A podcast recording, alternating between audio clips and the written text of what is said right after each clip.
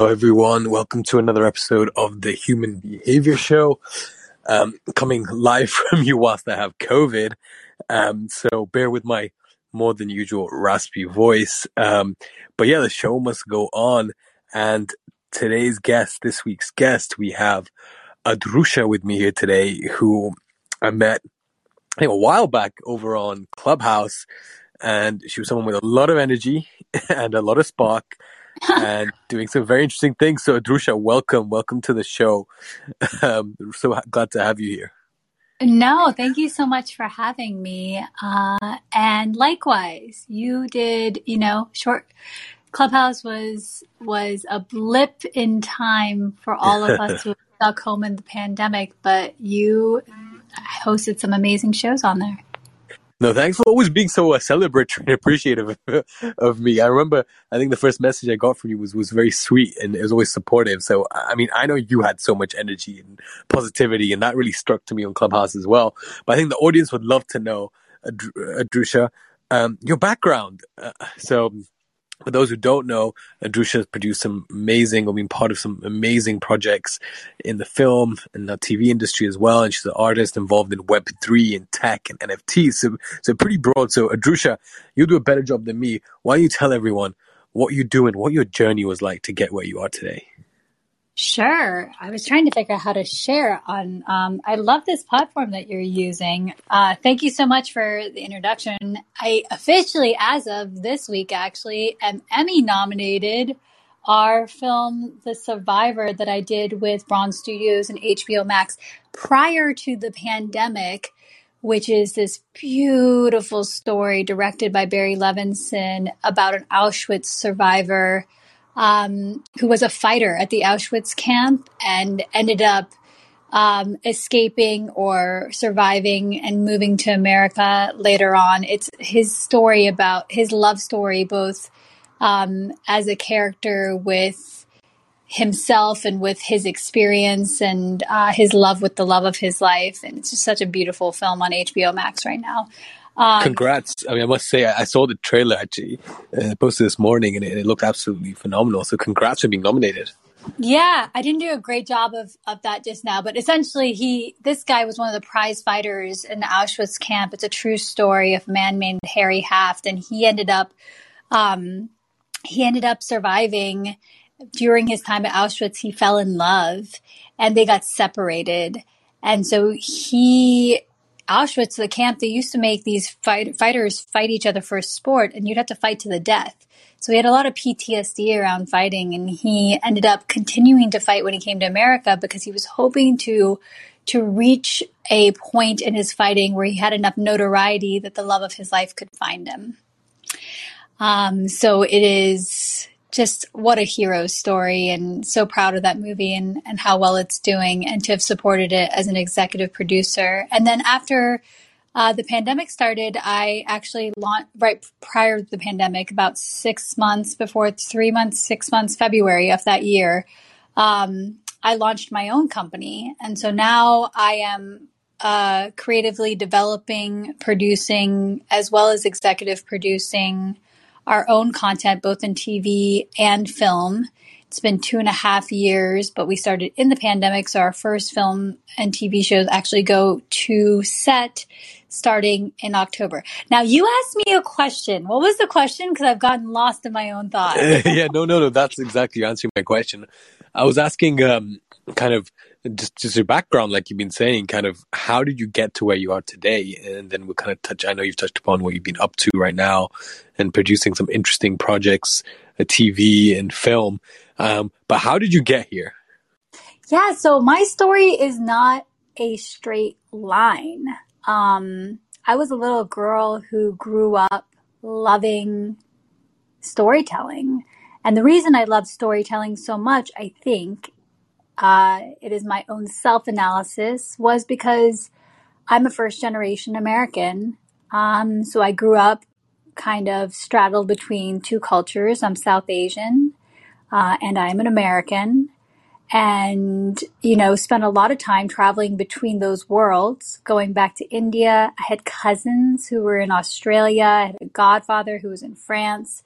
So uh, it was very important to my parents when I was young, even when they couldn't afford it as students, college students, to make sure we knew where we came from. So we would spend time um, on the opposite side of the world. And what you know, what I know about the opposite side of the world is that there's a lot of people who have far less than we do, and they're they are living in in very different ways than we do here in the states. And so, um, I think as a child, I got to see the great gaps that we have between socioeconomic divides and uh, cultural divides globally up close and personal. And I myself, as someone who is of two cultures, um, was trying to, as a very small child, understand that, right? And understand how that uh, related to my experience. And my father is such a lover of great stories um, and all the great English literature that he grew up with. He's kept every old book from when he was um, growing up in, in boarding school and in school in India. He still has those books, right? And he would read to me every night.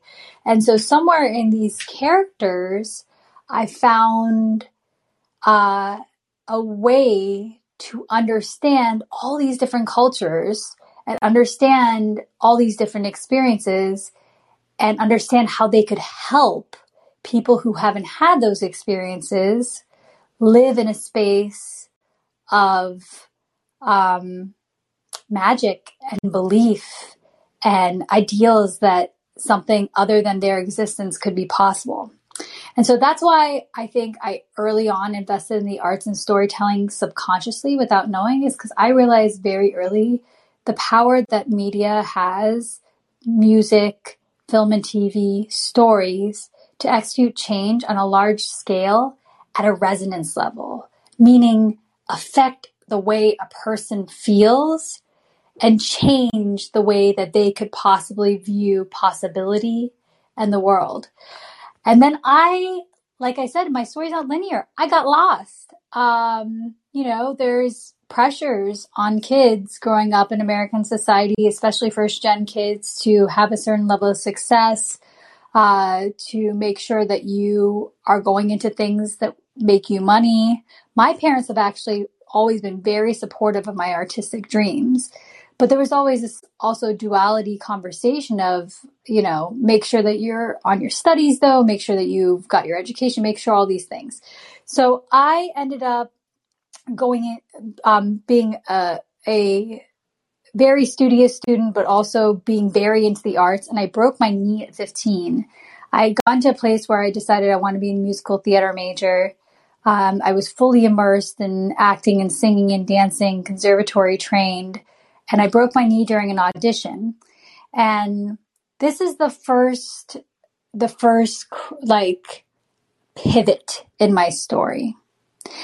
My story is a story of someone who basically lost fear over several large pivots in her life. And the fear, what was what, what was always holding me back from realizing my five year old dream my five year old self and myself now do exactly what they were supposed to do. I wanted to be a storyteller, I wanted to be an artist, and I wanted to put art out into the world to help affect change for individuals who needed hope. That's all I wanted to do. I was very clear at five years old, that's what I wanted to do. But then life seeped in and fear seeped in the fear around making money, the fear around having security, the fear around can I do this as a brown girl growing up in America?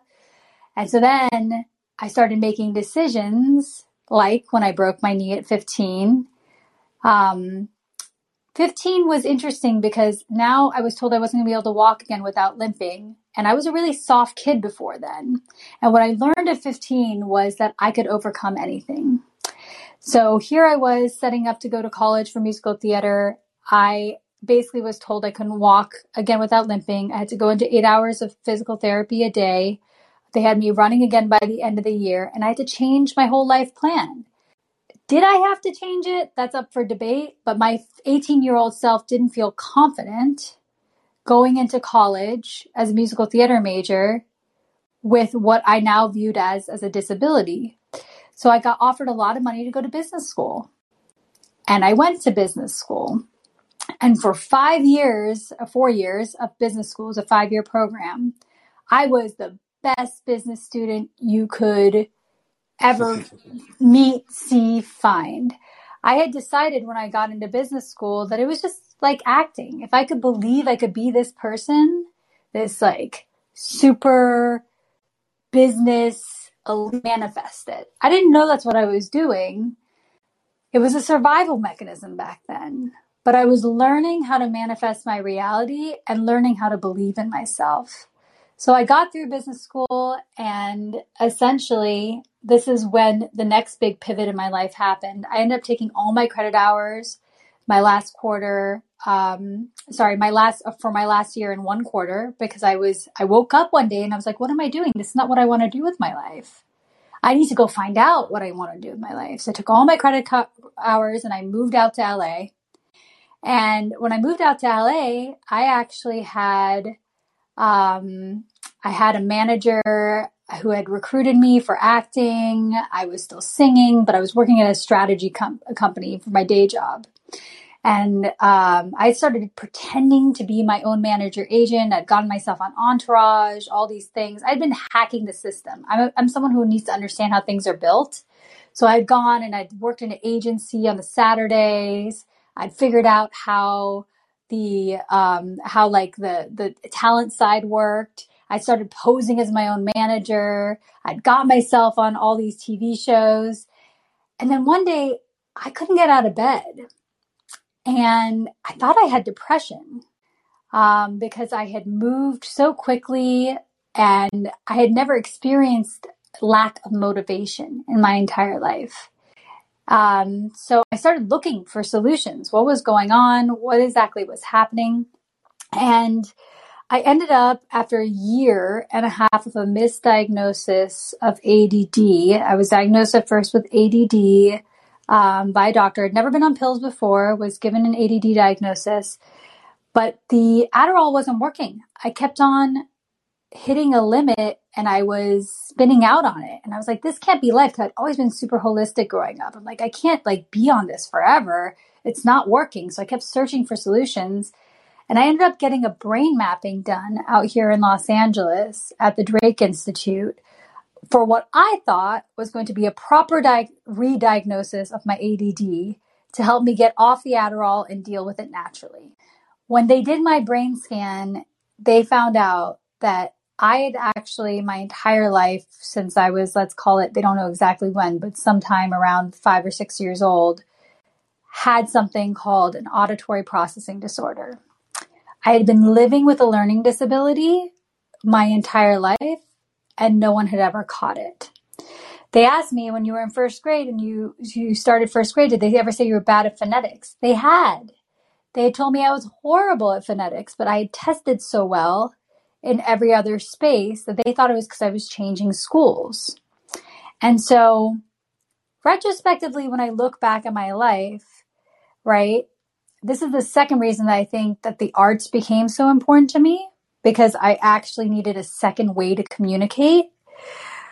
Um, and we see when we look retrospectively back in my life, the existence of this auditory processing disorder throughout my uh, maturation or throughout my growing process. I actually, retrospectively, had had control issues as a kid. Like I think I couldn't, I couldn't like go to bed without showering. something like that. But they had been like, oh, she's just a kid. Like, this is a thing that she has.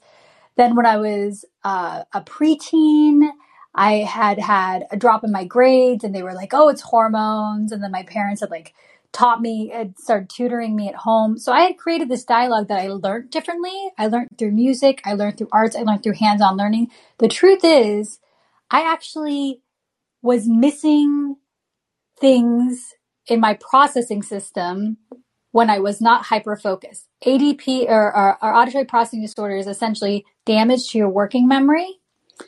Um, by the way, this is a long story, so you can interrupt me anytime and ask questions because I'm enjoying. I'm captivated by this. we're Like, going to what, go through a this whole journey. like what a journey. Keep on. I don't want to interrupt you until you're done. Uh, yeah, but sometimes, sometimes if you ask questions, it helps shape the story because it's me kind of just. Yeah. So So tell me, tell me if there's anything. But the AD, the ADP basically uh, auditory processing disorder.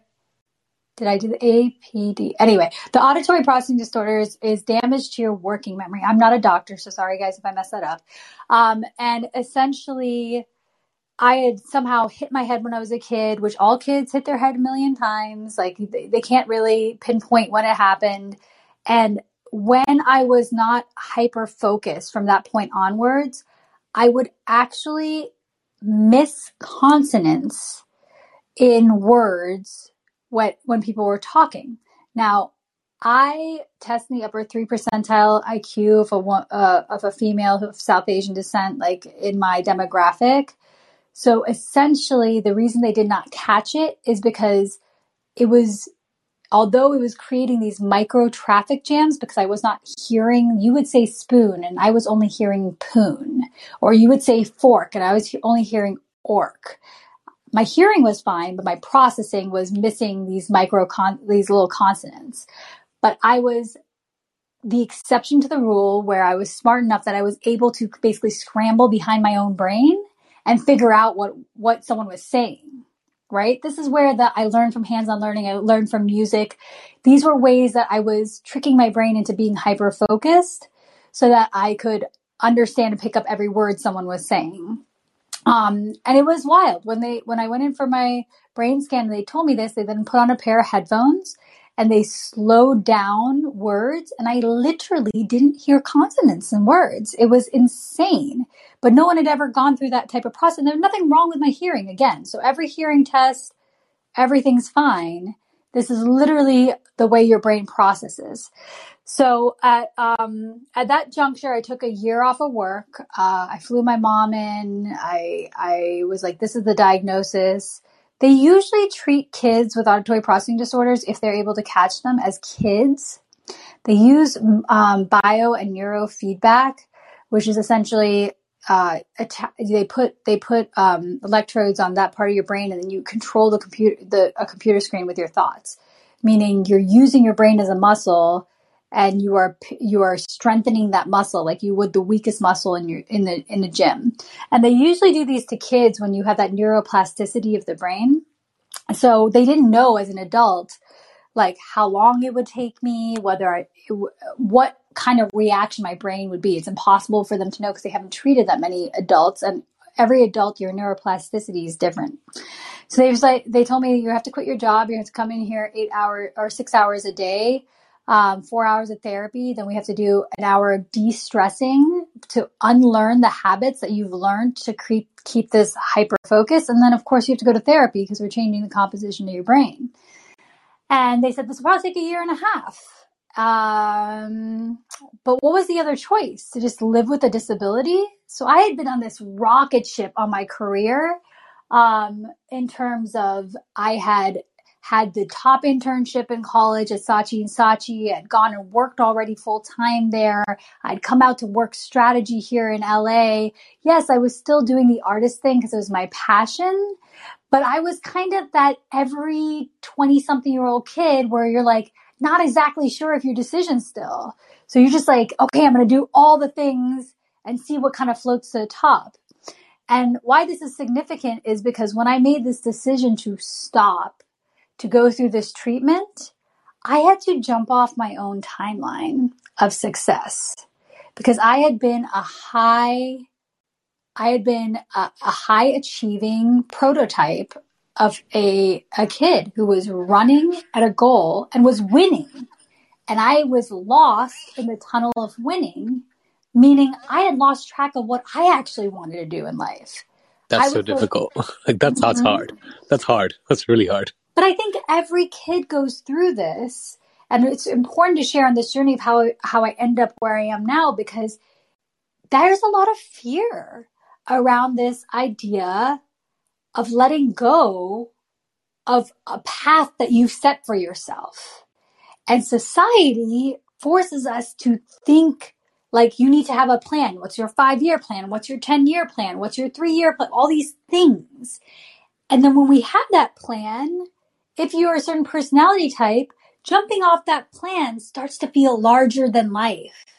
But here I was forced to jump off whatever rat race I was running.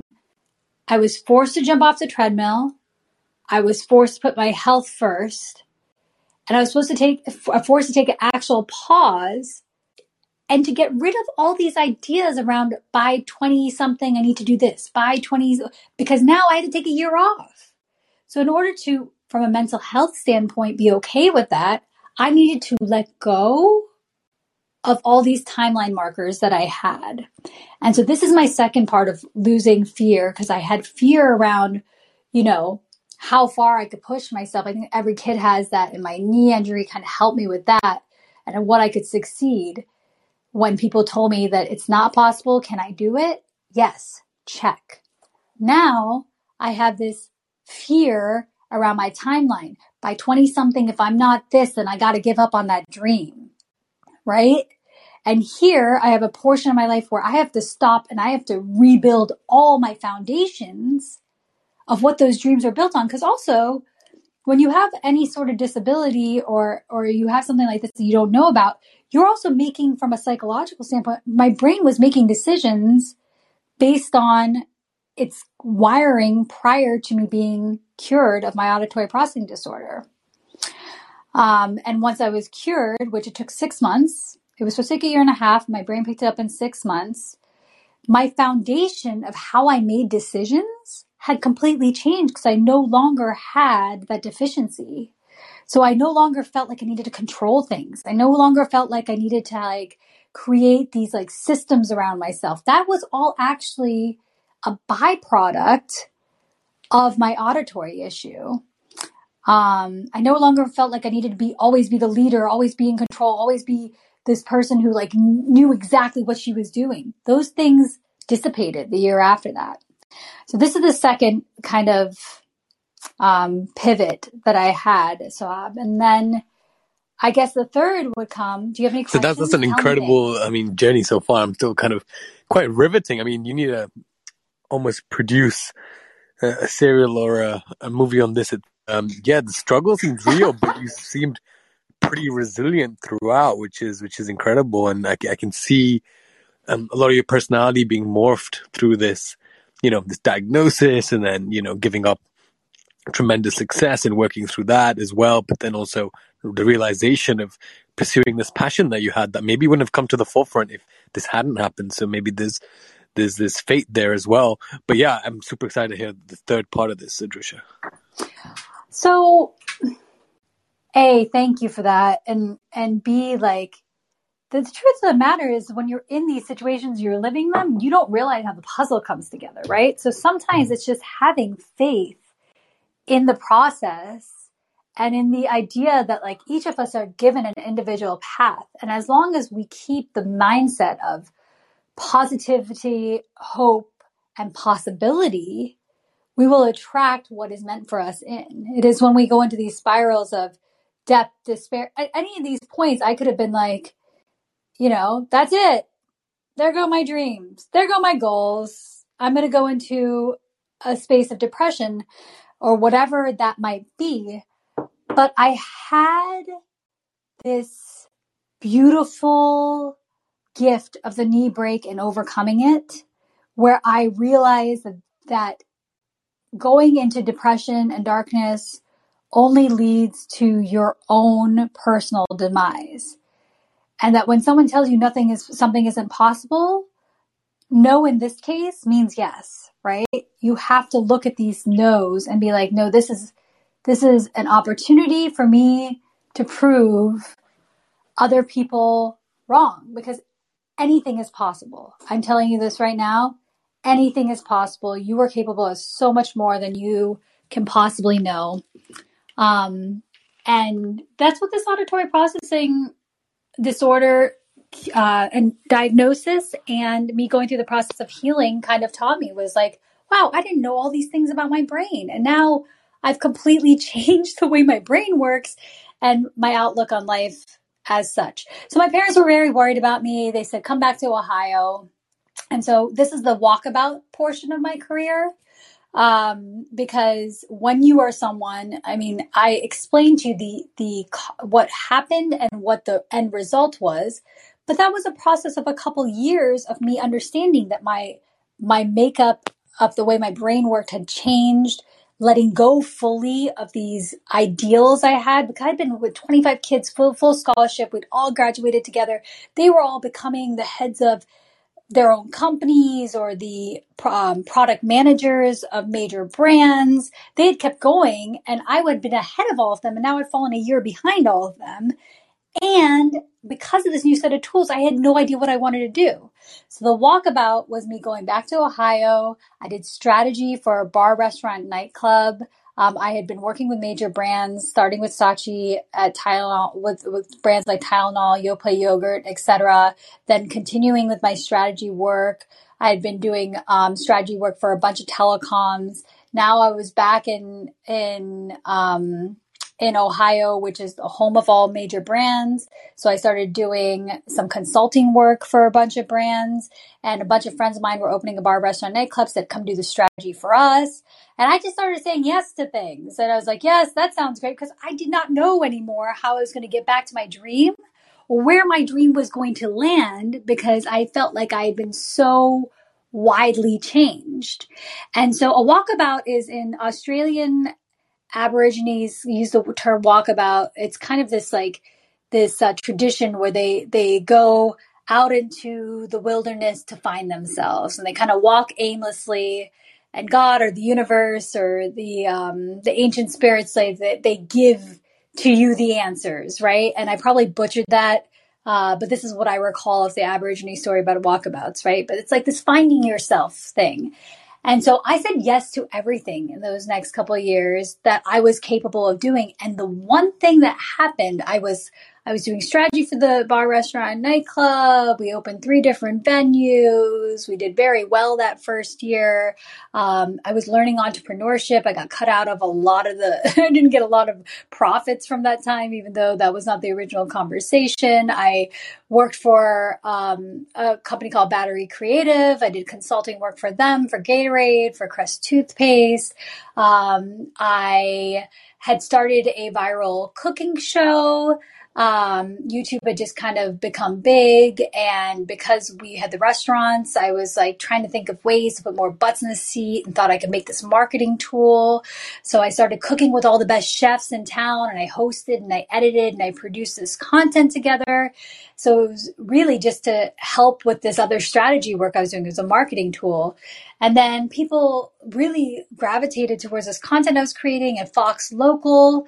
Um, was uh, was the the news syndicate Fox was like, hey, so you're you're a producer and you're a host and you um, do all this content. Can you come do some for us? And um, you know, I was like, yeah, that's what I am for sure. Look, I'm doing. I mean, I was doing these whole thirty minute segments. I was helping with everything from the script writing to overseeing the editing to overseeing um, you know, the product placement and everything. And so I said yes. And they were like, oh, great. So you can be our live on air talent for all our entertainment segments. I'll never forget the first day they put me on the square. They put a, a bud in my ear and they threw the camera to me and they were like, and go. And there was a large band behind me. I think it was Walk the Moon. And uh, I couldn't hear anything that the station was saying. And I had no idea what I was doing, but I just did it. And when I was done, he was like, "Oh, you did a great job. You're going to do it for the rest of the summer and all our radio spots." And I was like, "Okay." so there was an element of just being scrappy and that belief that I had built of, of uh, over these last two instances of being able to overcome everything that I brought to the table at that point in my life. And it put me into the space of first producing these small segments and helping and being on air talent with Fox, doing it for this cooking show that I had created. Then going and realizing this was something I was interested in, uh, learning from a friend of mine who owned a production company that was doing a documentary on Babe Ruth um, about the process around filmmaking uh, and just really getting curious. And so by the end of that year, I knew without a doubt that I wanted to come back to LA and that I wanted to be in entertainment. And I knew that I loved the being the ideas person and coming up with the story and putting it together because it gave me creative control. Um, and so I started looking for opportunities. And a friend of mine named Rick Shermer, is actually his birthday yesterday. Happy birthday, Rick. He had a company called Partners Hub. He came through Cincinnati because he was doing stuff with brands, but he was also doing stuff with film and television. He used to work at Disney.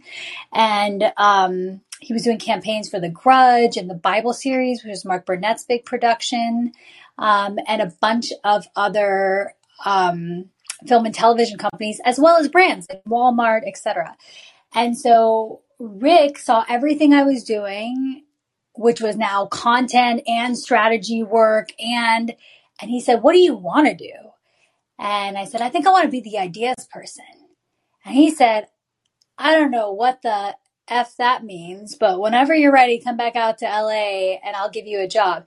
I don't know that Rick expected me to literally pack my bags and come to LA right away, but I was there within three months. Like I was literally in, out. Okay, you said there's a job for me, showed up in LA. And so I started back in LA at Partners Hub at this intersection of um, what they were then calling influencer marketing. They were essentially using consumer groups, targeted consumer groups that were uh, really concentrated, like mommy bloggers or people who are invested in religion or horror, etc., and using them to push forward the conversation around either a brand or a film and television project, etc., by incentivizing them with perks.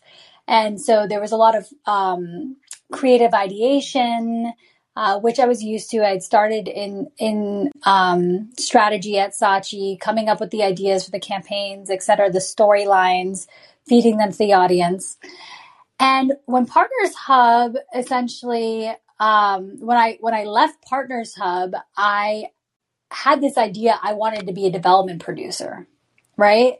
And so during this time at Partners Hub, I'd found out that like of all the producing and the producers that I'd met and the people I've been around and the people I've been talking to, this idea of coming up with the concept and creating the story or the world was a thing I was obsessed with. And so I wanted to be a development producer and with all the greenness, naivety, and chutzpah that uh, a person of my journey had, I just went in to anyone I knew well enough to ask for a job and said, I want to be a development producer. And um, although I had a great network out in LA, there were only a couple people I felt comfortable asking for a job. And so the first one was a guy named Ryan Johnson, who I'm uh, still friends with, great guy who owned a company called Film House New York, um, which was an indie indie film film company back then. They had a deal with Ambi. Um, they did things like Whoopi Goldberg's 9/11 and Z for Zachariah, and I was like, I want to be a development producer. And so in indie film, there's this thing where you like bring bring us all the uh, content you can find. Bring us all the financing contacts that you have. We'll try to put this thing together. And so, um, as is very traditional with indie film, he was like, "Listen, this is not a salary position, but if you bring me stuff and we can put it together, we can do something." And I was like, "Man, that sounds like a like a, a flawed model in our system, right? Like, but uh, yeah, for sure. I'll, okay, let, let me, let me think about it. I'll come back to you and start gathering stuff. And I went to a friend of mine who worked for Michael Bay and, um, he was a development producer for Michael Bay during, te- during the TEDs. And it was a party of his. And I was like, Hey, I want to be development producer. And he looked at me and he said, Oh, hun, should have started 10 years ago in a mailroom. You can't just become a development producer. And, you know, given the journey I've just shared with you, it was just the wrong. Like, damn, like that's a response. wrong thing to say to a person like me because what I had learned through my knee injury, through my overcoming my auditory processing disorder, through reshaping my entire life was that no, in this case, means yes.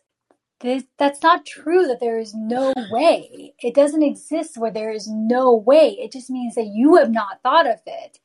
And and what I learned it, throughout these journeys that I've been on was that if you can provide value to someone, then you become indispensable to them. And so if I could find out where the value was in this space of development or, or this film industry and what I could bring to the table that no one else could, I could do whatever I wanted.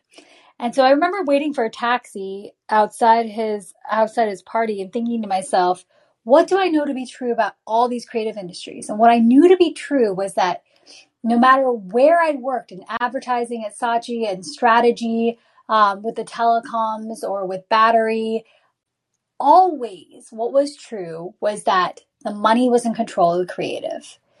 We had been in this space in the advertising world, in the brand world, where um, gone were kind of like these days, uh, aspirational days where the control was fully in the creative's hands. You basically, as a creative in all those industries that I'd worked in, would pitch ideas to the brand who held the purse strings. And then they would turn around and be like, oh, that's a really nice idea. Here's what we're going to do. And I was like, I want to be that person.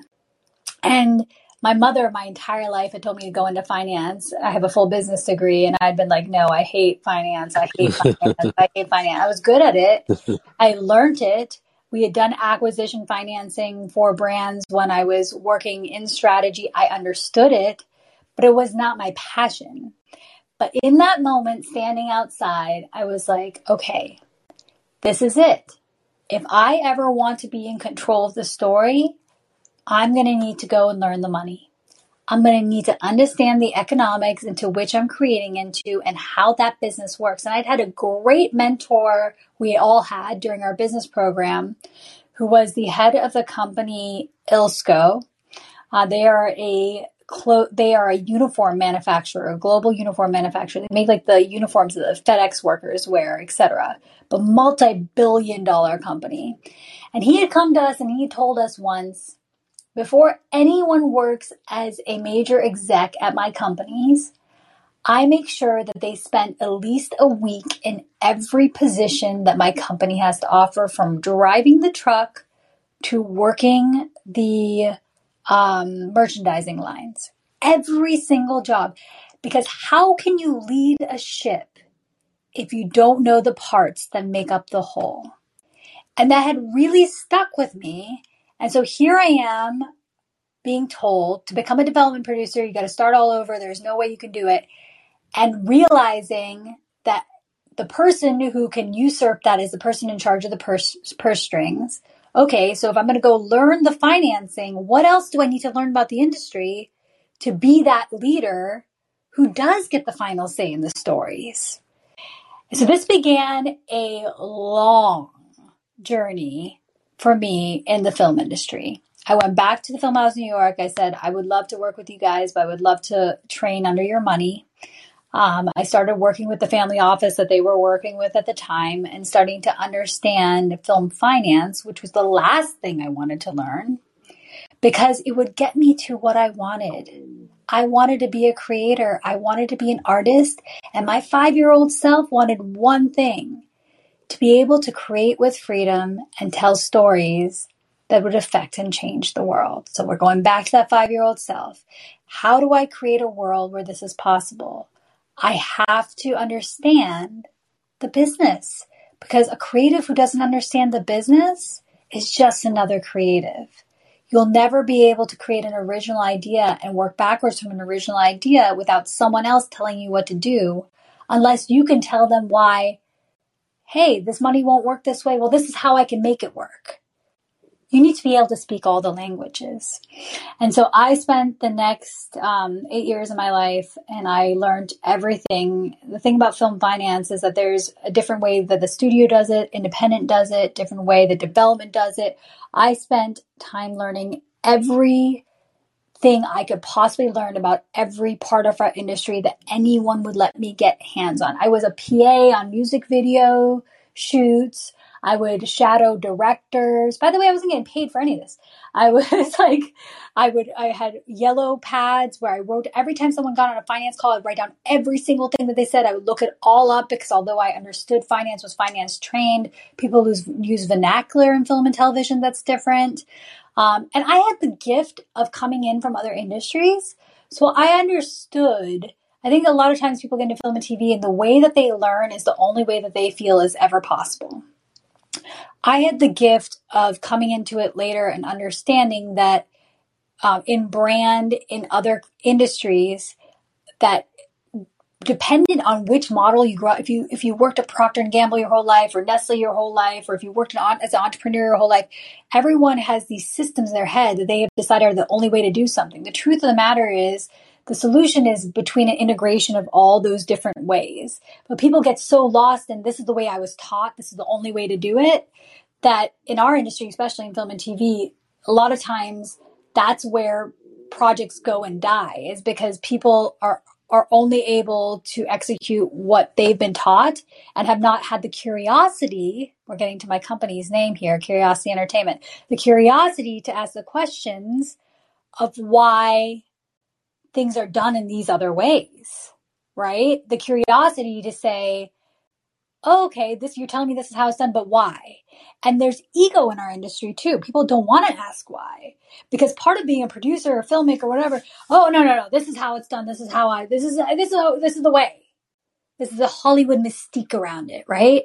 And so being the person who's like, yes, but why? Yes, but what does that mean? Means in some ways showing weakness in our industry. And so people never ask the questions, which was mind blowing to me. Um, the last pivot, two pivots that like kind of happen here, the last big pivot that happens, uh, Sohab, that I'll share with you in my journey to fully realizing my dream was now I was learning all these things. I was in the business side of film and TV. And I wasn't having a lot of success. I'd worked with Randy Jackson as his partner with his Endemol TV deal, the guy, uh, uh, Randy from American Idol. I'd worked at Atlantic Screen Media Group on all these enormous um, Cross Creek deals like uh, Lone Survivor and Two Guns. But I wasn't having this like success and I wasn't getting to this creative spot that I wanted to be. Um, I should mention that like the first year of producing, and this is a, cra- a crazy aside, I walked into Wilhelmina, um, and oh wow, I was going to meet the CEO. Now, as a kid, um, up up until when I broke my knee at 15, I had modeled uh, in India. I had like acted, I'd sang, I'd been doing this stuff, and like Wilhelmina was one of those, you know, names that you always like aspire to. Like maybe one day they'll represent me. I had a friend from back home who knew the CEO of Wilhelmina here and was like, "Hey, go meet him. He can introduce you to people in the industry." Because now my goal was to create content, to be a producer. So I'd walked into Wilhelmina um, the first year of me producing, and had just gone to meet with him, friend of a friend, that type of thing. And when I was in that meeting, he was like, "Let me see your reel." Reel is your compilation of the work that you've done. And I had a reel because I had been hosting Fox, I had been hosting the cooking show. I still had stuff that I had acted in throughout uh, my time in college and before. Remember when I was doing the TV shows and pretending to be my own manager, getting on Entourage, etc. So I had a reel, but it was very outdated. And I told him I was like, "Oh my my reel's outdated, but I don't do this anymore. But here you go, you can take a look." And he um, took a look and he was like, "Oh, interesting." And I left the meeting and thought that we were going to be friends. and He was going to introduce me to people. And I got a call the next day from one of his agents, and he says, "Oh, we're signing you." And I was like, "You're signing me?" He was like, "Yeah, we opened a talent division. We're signing you as talent." So here I was finally deciding that like I was going to be the storyteller, this producer, whatever. And now this 15 year old dream that I had at 15, all of a sudden came back and landed in my lap. And uh, for a couple months, I went on auditions. I went to, but what, what was happening in this period of my life was I needed to take a second and understand what it was about this dream that I loved so much. Behind the camera, in front of the camera, why did I love storytelling? And this is where I got this definition and understood. I spent a lot of time just going back in my brain, Sohab, and understanding like, why was I so obsessed with this when I was a kid? Was it the attention? Was it like singing? Was it acting? Was it dancing? And this is where I came to the conclusion that it was about the communication tool and the ability to inspire others. And so what mattered to me at that point when I sat down was that I would be able to long term be 80 years old and still be able to create something and put it into the world. And so I actually quit Wilhelmina a month after signing with them because what was happening was I was going out and telling people I'm a producer and I'm signed to Wilhelmina and I felt, I want to be very clear about this, I felt and where I was in my growth back then, that that their reaction to me was to not take me as seriously because now I was both, right? I was, I was like a struggling actress or whatever, right? Not really. I just started, but I was struggling and I was trying to be this super business powerful money person, right? And so I had a come to Jesus moment where I sat down myself and had a conversation and was like, what is it that you love about this industry? And I decided was that I wanted to be able to be a long term player and a storyteller. And so I made a decision to quit Wilhelmina and go into producing. Now, why I say this was a decision and this is what I believed at the time is because I now know that when you feel that re- resistance from someone, that is actually your own internal resistance they are a reflection of what you're putting out into the world. So if I had gone into that meeting and been like, "Oh no, of course this is what I do," perhaps their their reaction to me would have been different. But I was not there in my growth cycle, so I made a decision to go into the business side because I wanted the longevity. And 5 years later, I would get in a really bad car wreck. It would almost um, kill me. I was driving down the 101. A guy fell asleep at the wheel crashed into the back of my uh, Mini Cooper, flipped me down the highway. Jaws of life, the whole thing. They had to come and pry me out from an upside down car with flames coming out of it. Um, tear between my second and third vertebrae, and it financially wiped me out. And I had still not hit that massive success that I'd wanted. Um, and I had to now go to doctors every day. I had to quit my job that was over in Westlake, and I had to take a job just doing office work close to me so that I could um, so that I could go to my treatments and have the flexibility to go to my treatments. And this is the last big pivot for now, because you're always learning, of losing my fear that led to my current success. Because what I realized when I was put against all odds and lost everything financially because of all the medical bills I was paying, had to fight my own insurance to get, even though I had un, un, um, uninsured driver's motor insurance, they didn't want to just give it to me. I'd take my own insurance to court to get the insurance, all these things. And I was really financially hurting. And what um, happened was I got to a point where I was like, maybe this was a foolish dream. I've been working in it for X amount of years. I haven't had that big takeoff moment. I haven't had massive financial success. And you know, when you're, when you get physically hurt, you start reevaluating everything. You're like, oh man, maybe I was wrong. I didn't set myself up to have security in case something happened, et cetera, et cetera, et cetera. Um, and so I started doing a reevaluation of my life. You know, you write down everything and you pull out your vision board and you're just like, okay, what was I trying to go at? Where did I go wrong? And what I realized was that throughout this entire journey, though I had lost so much fear in terms of what I was capable of, though I had lost fear around my ability to start over and build uh, with my auditory processing disorder, though I had uh, figured out a path forward to getting into an industry because of the lessons that those things had taught me, I had not lost my fear around being financially successful doing something I loved. There was still this old voice, like from my parents, from our ancestors, etc., of like, oh, like an artist is like a risk. An artist is like, you know, if you if it's just the art, you better have something to fall back on. You better whatever that is. I had not lost that fear.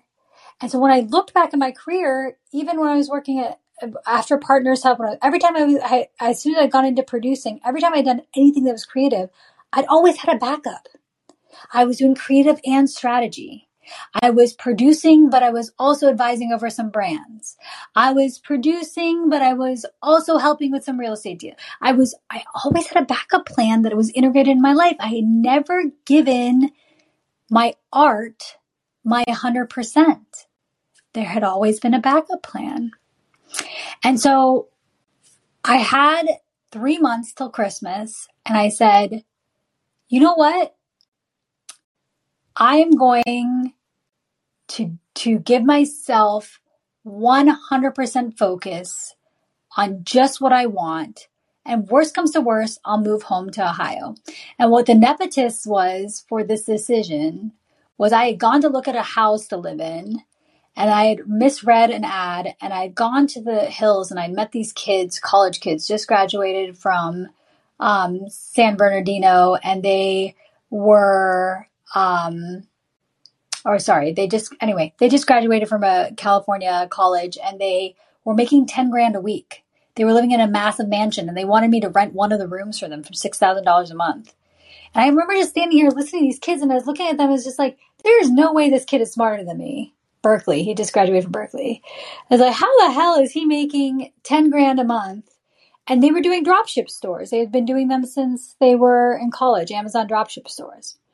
And so after I found this information out from this kid, the brain is this beautiful tool. If someone makes you understand, this is why manifestation works. If someone makes you understand something might be possible for you, your brain all of a sudden shifts into the space of possibility. And so this kid made me understand like, these kids are making 10 grand a month. So I went home and I spent uh, like 48 hours and I watched every video on drop shipping Amazon that I could find. And at the end of those 48 hours, I knew with 100% certainty that if worse came to worse, I could move back to Ohio with a $1,000 in my pocket and I could make a million by the end of the year and then I could go make whatever film I wanted. wow. And so with that confidence, I now went back to my filmmaking. I was like, okay, for the next three months, I'm going to do nothing but filmmaking. I'm going to, I'm going to not take any brand extra, whatever. Come help me with this, nothing. And I'm going to move home to Ohio. And I'm to, I'm to start my dropship business and then I'm to come back out. This is the plan. And the moment I did that within a month, I'd had my big, first big success, my first big film, literally a month from doing that. Um, and so the rest is kind of history. And this is how I became a producer. And so it started, I then moved fully back over into the creative side. Um, I sold my first two treatments over the pandemic as a creative to other companies just to kind of prove to myself I could.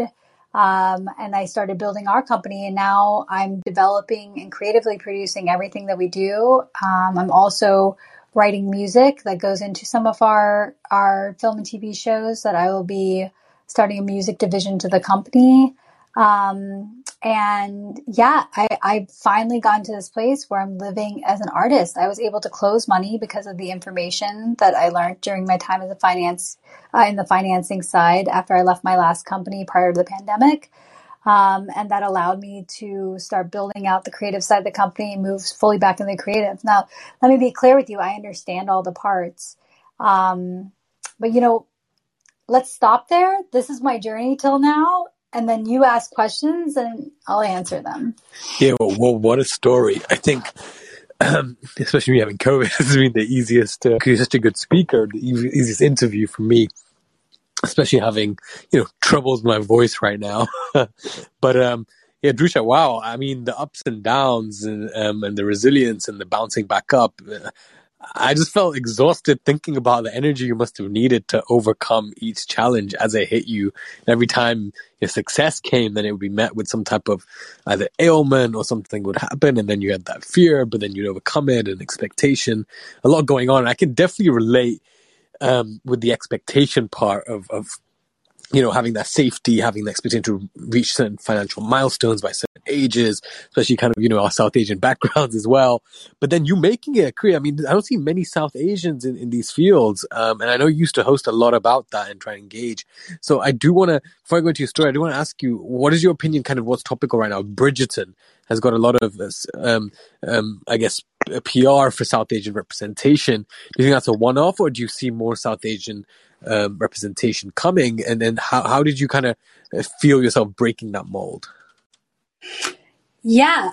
Um, so two different questions. So let me, in terms of, of breaking the mold, I'm going to start backwards and work into Bridgerton. I think that, um, that there are, there's not that many first generation, uh, South Asians in Hollywood, especially that don't have some sort of Hollywood connection that, uh, own companies, operate companies, are creative voices.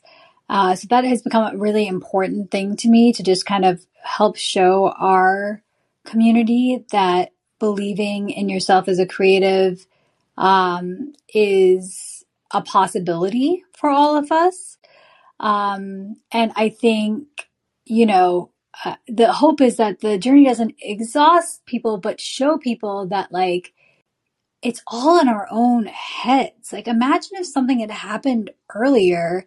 These are all things that we culturally and we societally bring as baggage into our current existence, right? Again, my five year old self knew exactly what she wanted to do. What if I had just been able to listen to her? So the lessons that I needed to learn were lessons desocietizing what my uh, and this is not my again my parents are wonderful, but like what cultures taught my parents to teach me, what society taught, uh, what teachers taught me, what I was unlearning restrictions that were put on to me by other people. Um, that I your five year old self was pretty, pretty, pretty, pretty bold, I'd say as well, and and because we see full of South Asian CEOs, etc. And and but even if you're looking creatively, like Bollywood, Shah Rukh Khan, like there's there's no one as big as him, right? So you're right. There's no barrier. It's just I don't know why it doesn't happen in Hollywood. I think because we are told these things, and so I would encourage people, you know, to take away from my journey just this idea that you have the power to overcome and do anything. It's actually what was I learning in each of those instances? I was learning that it was already in me. That if I had just believed in myself enough and I hadn't taken a massive knee injury or, or finding out I had a learning disability or a car accident to push me to the brink of belief, nothing changed. Those were all part of me, right? Like it was just me learning that I had that ability. And that comes with belief. And that comes back to the responsibility, not only as a South Asian storyteller, but as a storyteller in general, to create stories where people can see themselves in the characters and believe in more than what their limitations are. This is what great storytelling is. It's you being able to, anything as trivial as you being able to watch a Sex in the City episode and realize you can get over heartbreak and not spend the next week depressed in a room, to you being able to watch a story about a kid from the from the wrong side of the tracks who becomes the best orthopedic surgeon in the world and believe that that could be you, you know, like it's these idea and even in the fantasy realm, this idea that like magic and love uh, is uh, is possible and that you deserve it. When you see it in characters, when you hear it in music, then you get that that within you that seed of understanding, and it is these seeds of understanding that allow people to escape the prisons of their own constructs. And those constructs are created by society, they're created by well meaning parents, they're created by the world, but you don't have to live with them. You could do anything. And with Bridgerton and what we see now with South Asians coming together in our industry, I think we're at the very beginning of it. We have to remember that for South Asians specifically, colonialism wasn't that long ago we still have grandparents who lived under British rule. So for us, the diasporic healing is just beginning. Those wounds are still present in our conversations. The otherism and the whitewashing is still present in our conversations. And so we are be, in my opinion, behind a lot of the other minority groups in terms of getting to this space of really what it is to band together and rise above our, our, our oppressions because it's still very recent to us.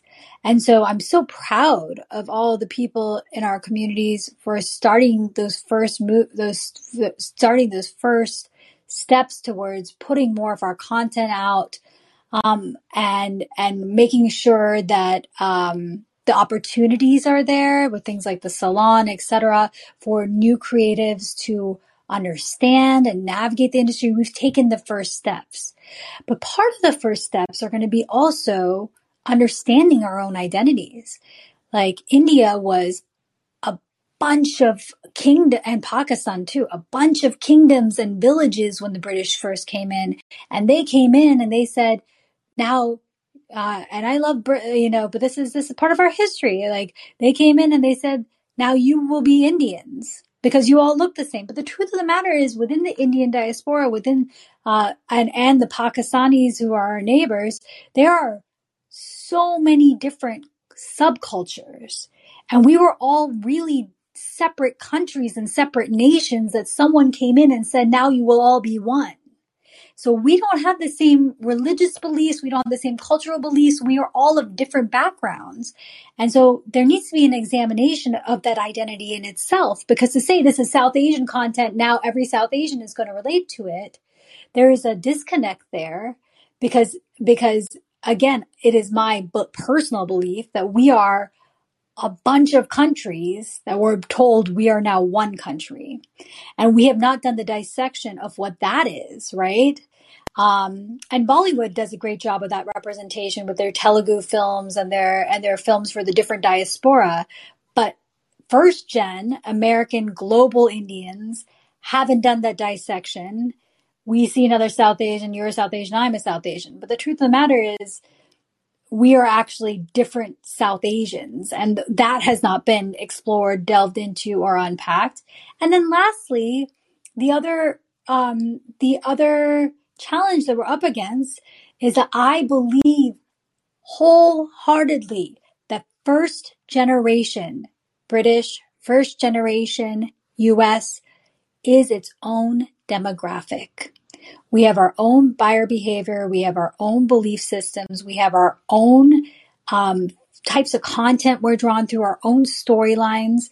This existence of being between two cultures, whether you're Mexican, Indian, American, Greek, and being of American or British nationality or any other nationality, being being a first gen wherever you're growing up, is its own identity. And we have yet to allow first gen individuals to own that identity as its own subsect and culture.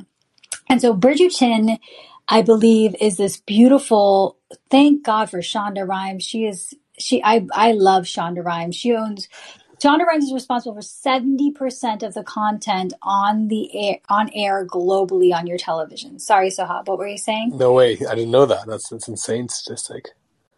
She is a powerhouse, and so thank you to her for for and the writers of and the creators who created because this was created by several individuals that brought it to her and then she championed it. Like thank thank you to those people for seeing um this South Asians as as another diaspora that could own this conversation and this character of being part of British society because we were. By the way, there were three princesses. They were called the Singh princesses, and they were um, they lived in England and they were part of British royalty. It's just like a forgotten part of history. And so, I think what Bridgerton has done has taken one more step for the entire industry away from typecasting um, and color casting roles, which is very very necessary.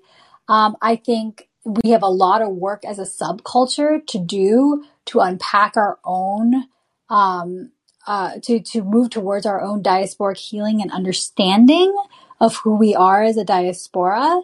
And I think from where I sit, what that means is I am seeing a lot more content, yes, that is South Asian focused. We have two projects that have South Asians as the main characters, and I have South Asians in um, in, uh, in most of our commercial projects that are um, present day, that are not historical. Um, but my responsibility from where I sit is to create storylines that relate to all these different diaspora, right? So it might not be my experience, but is it someone's experience and can they relate to it? So we're doing a movie with Anthony McCarten next year that Nisha Ganatra is directing um, that is about a Muslim comedian, a Muslim female in England who decides that she wants to be a comedian. And she decides after going to her friend's comedy class and stumbling into it and falling in love with it. Now she's got to tell her community and her parents that she wants to be a comedian. Sounds similar to my story. I did not have conservative parents, so I was lucky, but I can relate to that. I'm not Muslim, um, and I, uh, although I have a lot of respect for the Muslim religion, I, it's not my personal religion, but this idea of of being someone who straddles two worlds and falling in love with something like these are things I relate to, right? And so felt like it was an important story to tell. And of course, we have a Muslim director and we have um, other other, but to tell this story and allow hope for people who may be stuck in the same position to understand that like hey, maybe this is something I can do. So I look for these kinds of things in stories. And with the South Asians, you know, I'm looking for things that uniquely, the South Asian stories that uniquely show us in a different light. But I'm also very aware that by by being a South Asian myself, behind the camera, um, in music, in front of the camera, whatever that is, that I am uniquely adding that perspective and that my perspective is part of this story. And I think as storytellers in this changing environment, that's the best thing we can do. Have empathy for other people's experiences experiences and our own and understanding them and create these collective uh, experiences for audiences to really travel out of wherever um, whatever they have been given as their box and understand other people's boxes.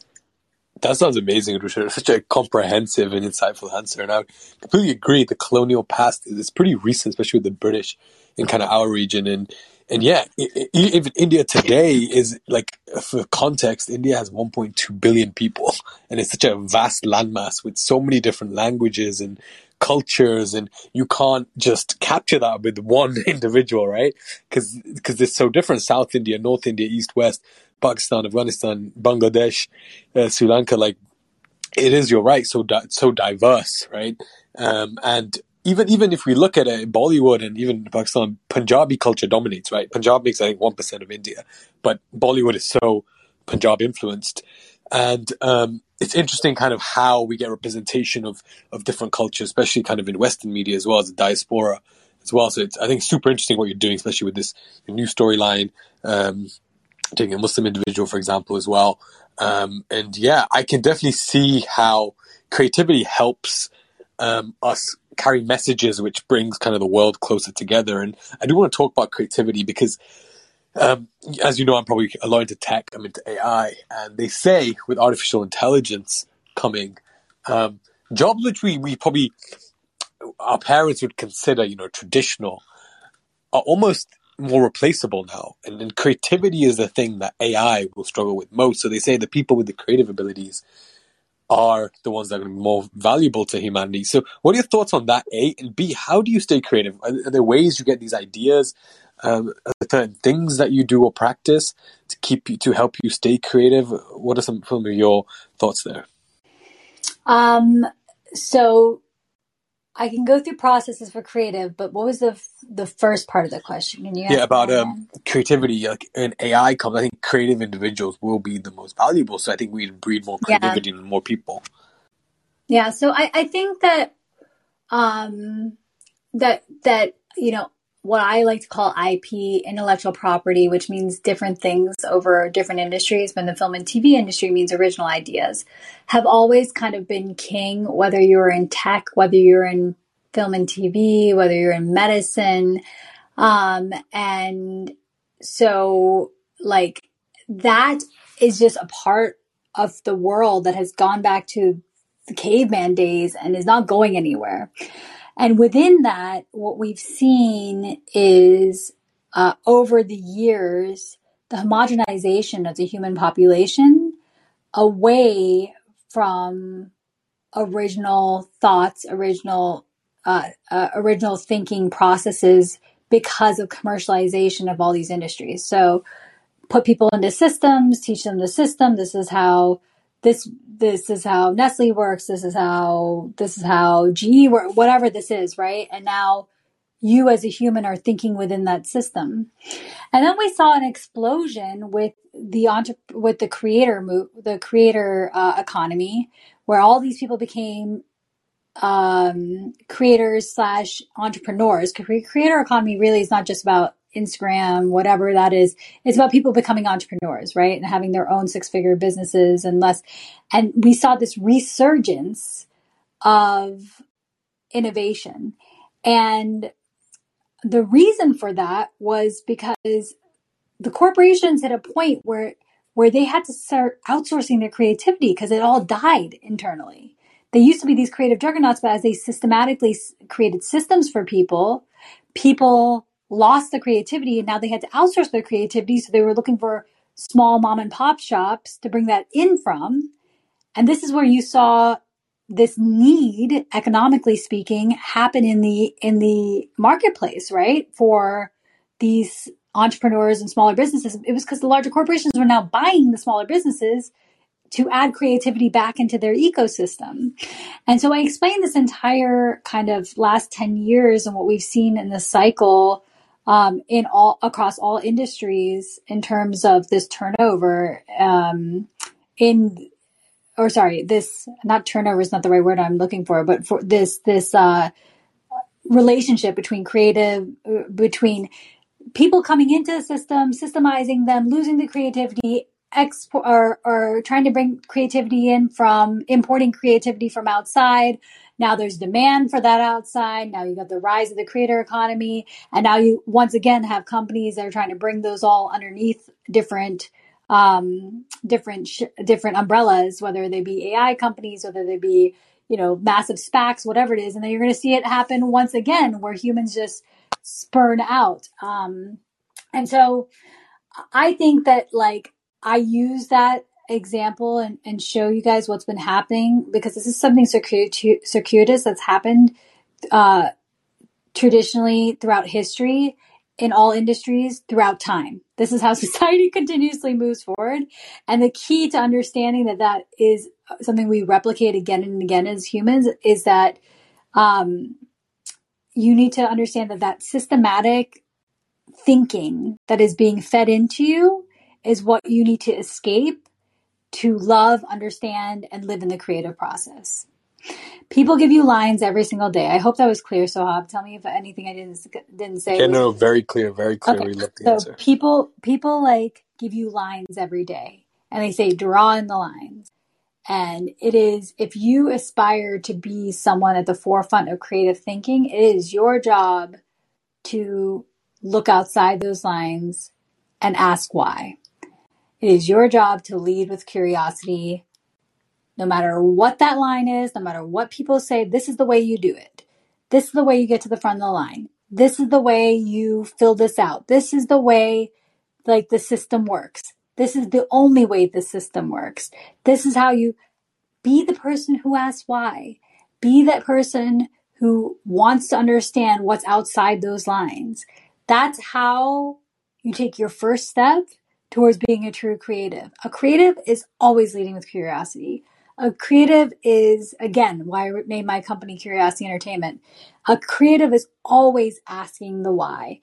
Whether it's a, within a story structure, whether it's within a business structure, whether it's in the way they put together a song, they are constantly fiddling and saying, yeah, but what would happen if I do this? But what would happen if I do this? But what would happen if I do this? And it's a maddening process but it is a process that brings the best ideas to the top. And within that, if you're someone who's been working in in between lines for a long time or have been in systems that made you think in between lines, there's an uncomfortability ability uh, blah, blah. there's a feeling of, of discomfort, right? Because um, you are in what you perceive as a human, a danger zone, looking outside these lines, right? And so not having a final ending place where a song will be finished or a story will be finished or a business plan will be finished is very uncomfortable to people who have always thought in lines, but it is very necessary to truly be a creative genius. is to never have a finishing point, to never have an ending line, to never have a line around it, to always be asking why, and to not be afraid of where that why may lead you. Because at the end of the day, like all it can do is make you better, right? All it can do is refine your process. All it can do is it's be extra information and data for you to have, right? And AI and all these systems that you that you speak to that we're building by proxy of it being, you know, code and computer, it is restrict it has those lines. And so it's going to make those decisions. It's not going to it's not going to operate on randomness. And that's what creatives have is that beautiful ability to add that random nature into a process. Um, so for what was the second question? For me as a creative, what my process is, is really that not being afraid to to break something open and start all over again to tear it apart to to um to to ask the questions when everyone else around me just wants to get to the finish line um and so whether it's a story that we're looking at whether it's uh, a business plan that we're looking at, whether it's a financial model for that business plan, I look at it as all creative, to be honest, because I think that that's the type of mindset you have to have as a leader in today's day and age, to your point, to really survive. Love that answer. And because I find like with NFTs and Web3 as well at the same time. So tell me kind of what you're aiming to do with that and kind of is that something you're excited about? Do you think NFTs are sustainable? Is it all hype? What is your take on, on that space? So as a so we are now two companies. We're a creative production company, Curiosity Entertainment. Then we have a finance arm, Curiosity Media Finance. We do finance with other people as well and work with the studios and streamers. Um, our creative company develops and produces, and so we have five TV shows now that are all um, with amazing showrunners, uh, the showrunner of Entourage and Ballers, the writers of Umbrella Academy, the writers of Fear Walking Dead, um, the creator of Ozarks, etc. We have three, or sorry, yeah, three films. One is uh, I can't tell you about yet, but the uh, other one will go in October, and it's this great female-led action comedy with Simon West directing it called Bride Hard um, that shoots in Malta, and then we have the, the one I told you about that comes in May. So we have this great opportunity from where I sit to really approach Web3 and help traditional film and television creators understand what that movement's going to be for the future of our industry in terms of one to one um, how it's going to change our processes, how smart contracts will affect us, and how NFTs can help creators think outside the box. So the NFT movement, the Web3 movement, what excites me about it is actually a lot of what people aren't talking about yet. And that is how it will actually transform portions of our industry and to, to what you just asked about, Sohab, the way that creatives basically operate in the economy in general. So what we've seen of, of Web3 and NFT so far is, you know, the, um, the JPEGs and people building communities around essentially what is like a trading card, right? And, um, you know, does these animated or these pixelized beautiful art that people are now creating community around. They're, they're creating clubs and secret societies and all the nerdy things that comic book creators used to do. Um, and I'm a nerd, so that's not a negative statement. Uh, and all the things that we saw collectors do back in the day. But I think that NFTs, what they allow you to do futuristically is just really own your IP in a way where there can never be a question about your ownership in it. And so for our company, we'll be building out a Web3 side to our company, and we'll be doing it based on allowing our fandom to be part of our story making process and to be able to grow with us as we grow as a company. And then we'll be utilizing smart contracts to make sure that creators that create with us have protection on their ideas from the day of inception with us through whatever lifeline. If their kids' kids decide to remake a movie with whoever years from now, they will get uh, residuals in that, and that's all on the blockchain. Um, and and I can't share you with you the exact plan because then I'd be giving away all my ideas. But I can tell you that I'm focused specifically on how it allows our fans to participate in our premium TV and um, films that are being sold and distributed the traditional way, and how that can be a roadmap for other film and television companies, independent producers specifically, to understand how to protect themselves as our industries continue to change and we see more and more tech uh, players come into film and television. Because what's becoming very apparent for the creative side of our industry is that the only competitive advantage that independent producers will have in the future as more and more tech companies get into film and TV and get into creative, and you got AI that's creating um, using consumer behavior and creating storylines off that, etc., is a original creative, which you brought up, and b the ability to understand who your audience is, find them, and retarget them. One to one relationship with your audience, right? So, um, I'll give you a Web 2 example of this.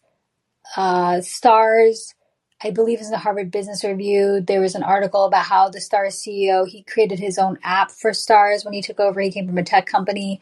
Um, Starz had become kind of a defunct premium channel. There wasn't a lot of great programming on it.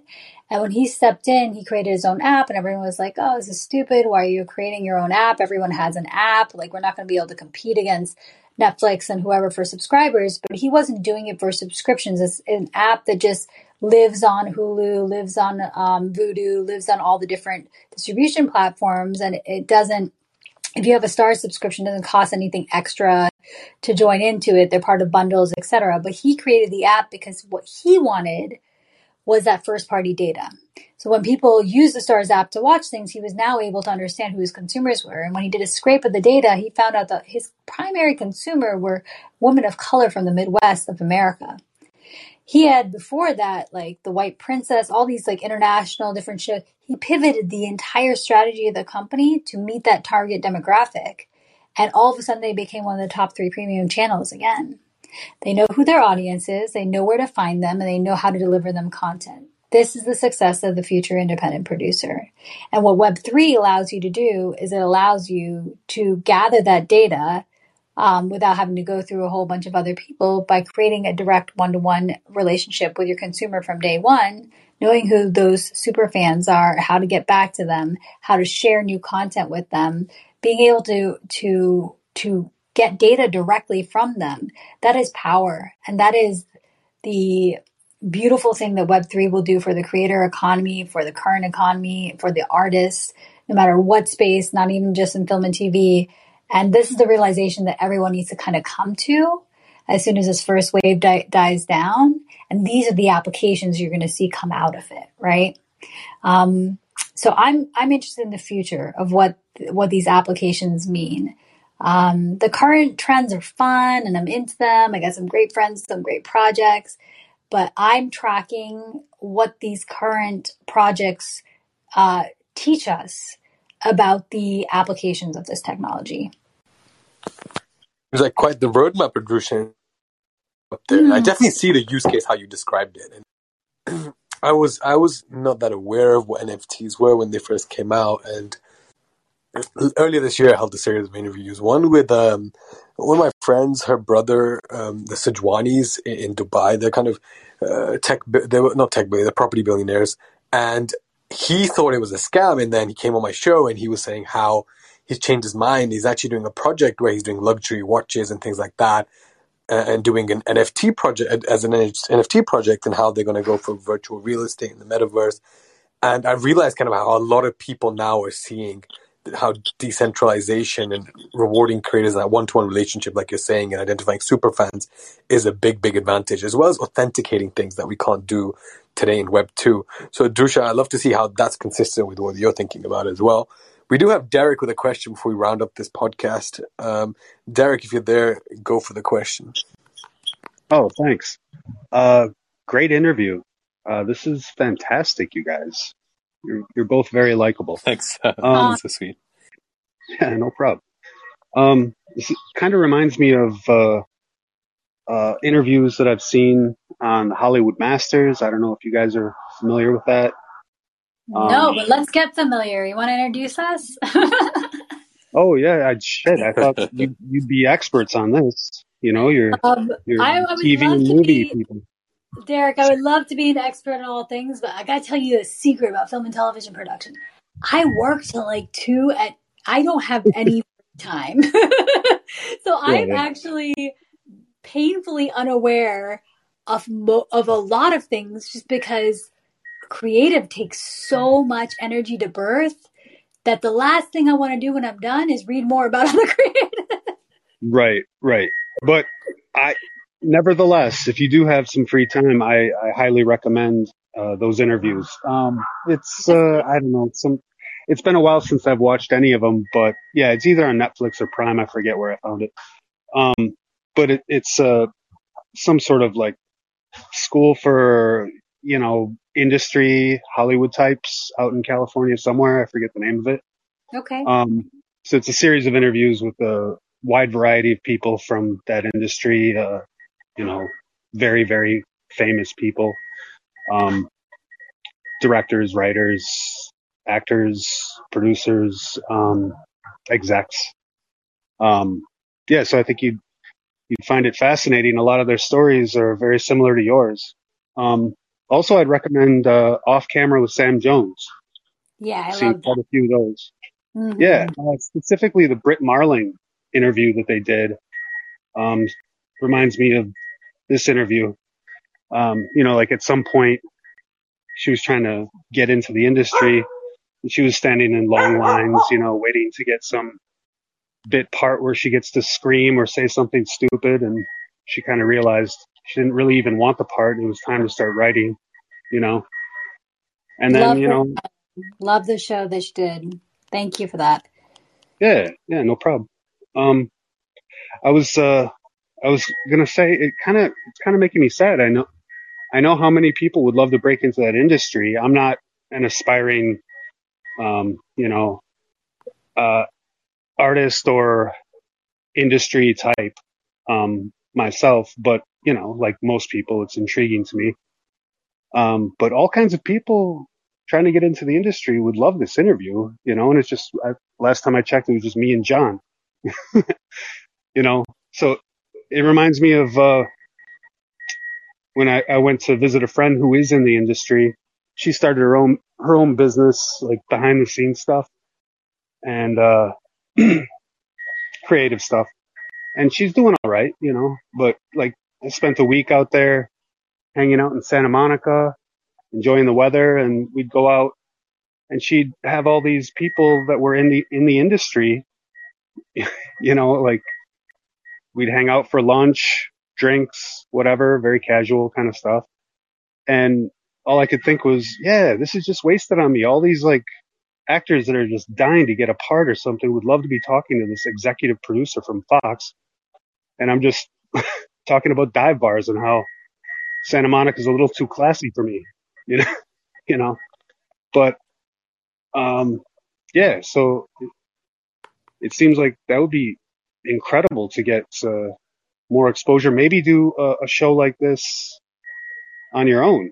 Have, uh, I mean, do, do it however, you know, but it seems like like that would really maybe be helpful to a lot of people just in terms of wrapping their head around why they want to do things, why they're really pursuing these goals, you know? Yeah, Um, I mean, listen, Sohab is a good friend, and this is my first time on this app. Otherwise, maybe I would have done a better job of promoting it. I didn't understand that it was kind of like clubhousey Sohab, but I This think is what we recorded. No, no.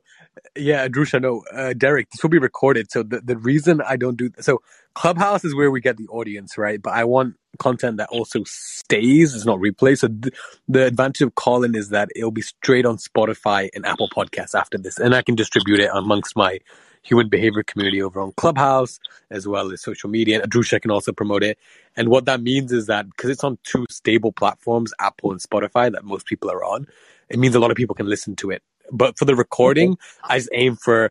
I mean, if someone comes in, they can come in, but I just aim for me and the and the guests because I find calling this for me to just record and publish. It's, it's very efficient. Like after this, for me to even edit it and noise, make everything so even is so easy on this app.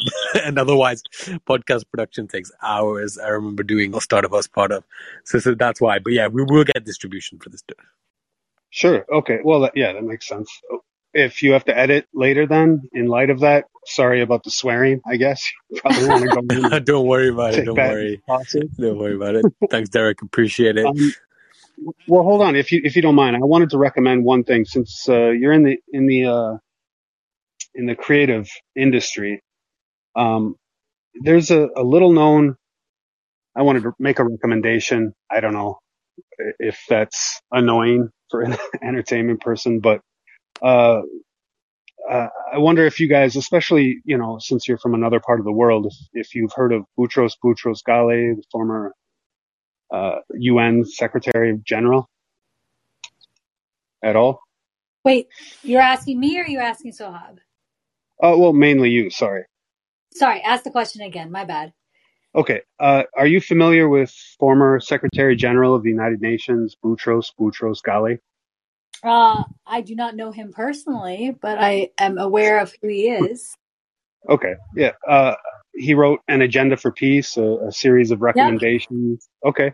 I think that would make for an incredible story. It's not just that I find those recommendations and him to be brilliant and, and, you know, the, the, you know, his influence could have been amazing, I believe.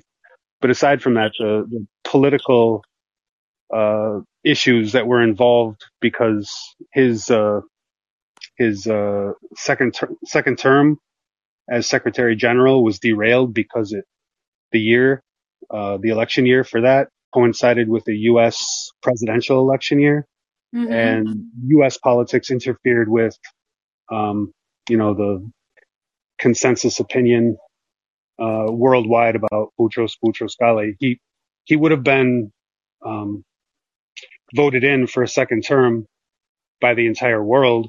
You know, every every single member of the United Nations voted for him to do a second term, but the the only country that didn't was the United States.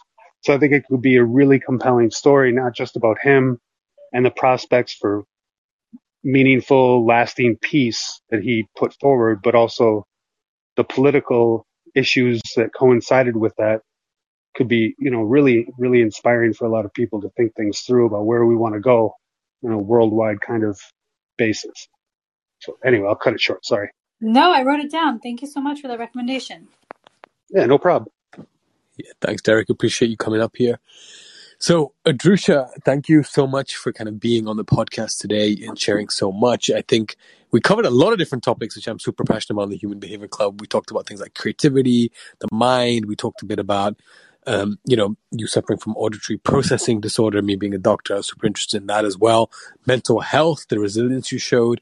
Mental health has been something which came to the forefront during the pandemic, and I tried to do a lot of content and shows uh, around that and kind of centered the Human Behavior Club around that. And then just an, an, an incredible founding story as well, how the creative that you're where you're at now, how you found the ups, the downs, the lessons, um, the tips for everyone else. I think this has been a been a bit of a masterclass. Uh, I'm glad I do not have to do much. I could just listen to you very brilliantly explain whilst I suffer from COVID. But and and also I didn't know you were from Ohio. I've actually been to Ohio, so I didn't know it was kind of the hub of, of brands and things like that. So super I love insightful. Growing up in Ohio. I love to say Midwest values global appeal because I I grew up all around the world, so I had a very Yeah. international outlook. But like what I loved about the Midwest was there's just this family values piece that um, we already had as a family and culturally, but it was beautiful to have that around um, growing up and you know just having that kind of like that understanding of um, of how that part of the world thinks. And I, I thank you so much, Shah, for having me. I think that like, you know, if there are any of these topics, they were very deep topics. I know that I've had my own in terms of human behavior, insane experiences. Happy to delve into any one of them if there's something that the audience wants more of, because I know um, yeah, sometimes when I go through the auditory processing disorder, the, a lot of people will come back, or if um, if there's something around one of those mental feats like that's interesting to you, I'm happy to speak more on it. But like, I think the takeaway like is just that we as human beings are these amazing organisms capable of anything. And I, as a movie and film and television producer and an artist, have finally found my home in this space of creation and being able to take the lessons that I've learned and literally create anything. But that is not a gift that is reserved for me. That is a gift that is um, given to all human beings. You are creators. That is who we are as an organism. We create. And so I hope some people who listen to this have a mind shift into understanding it doesn't matter if you're an accountant or if you're an engineer or if you're a delivery guy, you by nature of being a human being are a creator. And so allow yourself to own that and wherever that takes you in your dreams. There is no dream that is too big or too small uh, to have, they all have equal weight. If your dream is to be a kindergarten teacher, that is an amazing dream. If your dream is to be a movie producer, that is an amazing dream. But remember that, like, as a human being, you're a creator. And so that part of our human behavior is intrinsic to us. And I hope some people walk away from this just with taking some of their power back to own that definition of what we are as human organisms. How eloquently said, Adhrucia. And actually, with some of these topics, I'd love, I mean, I think you're a leader of my club over on Human Behavior Club, so you can host anytime. Would love kind of maybe a few. I've thought of a few things you, you could do there as well, but I know you're super, super busy. But this has been an incredible episode. Um, the longest one we've had yet, actually, uh, which Oh, kind of talks volumes about how much you have to say, which is great, actually. Um, um, and there has been so much insight, think, learning points as well.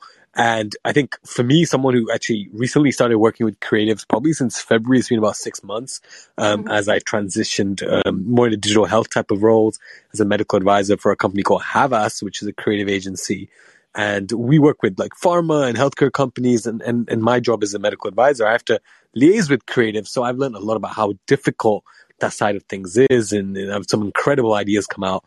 And um, I'm definitely enjoying creative side way more actually. It's a lot of fun it's stressful but it's fun as well. And working with with these type of individuals. And you're right i think we all have that creativity and with i think everyone's trying to be creative. If you look online a lot of people are jumping on platforms such as tiktok. And me my friend from my friend went to cambridge to do medicine and now he's a full-time youtuber right? So it shows where kind of where where, where people's desires are going as well as of late. So, Adhrucia, thank you so much for sharing your personal journey and being here, and um, also sharing about Ohio as well. I guess I have to find someone in Ohio, warm-hearted, family-oriented people, as you do. Um, You have, well, my parents are still there. You can always have them. So always have the. You um, uh, they'll yep. volunteer for you. They would love you. Um, let's let's yeah. Listen, I'm happy to join you whenever you want me, and thank you guys so much for listening. And I hope that uh, people leave a little more inspired and a little more curious. yeah, thanks everyone for coming, and and this will be available on Spotify and Apple Podcasts, and we'll be sharing the content as well. And Adhrucia, finally, where can people follow you? Uh, my screen name on all apps, applications, all social media handles is at Adhrucia, at A D H R U C I A. That makes my life very easy, Easy. your life very easy. You gotta spell it right. You can find our company at Curiosity Entertainment on Instagram and at Watch Curiosity on Twitter. Um, we are getting ready to start these announcements, and so would love you guys to follow along there. I think you'll enjoy if you're trying to get into your creative groove the content that we put out there. It's all about just helping people uh, inspiring people to think outside the box, inspiring people to think with a limitless mindset, and inspiring artists to create more through through affecting them with knowledge. So definitely check out Watch Curiosity on Twitter or at Curiosity Entertainment on Instagram. And uh, our website is www.curiosity-entertainment.com. Brilliant. Adhrucia, best of luck for what's to come. Excited to see what's coming in the next few months with your uh, productions as well, especially in TV as well. And thank you so much for being here. And guys, we'll, I'll catch you in the next Human Behavior Show. That was it from me. We had brilliant guest Adhrucia, and this will be available on Apple and Spotify. Thanks, everyone. Bye. Thank you.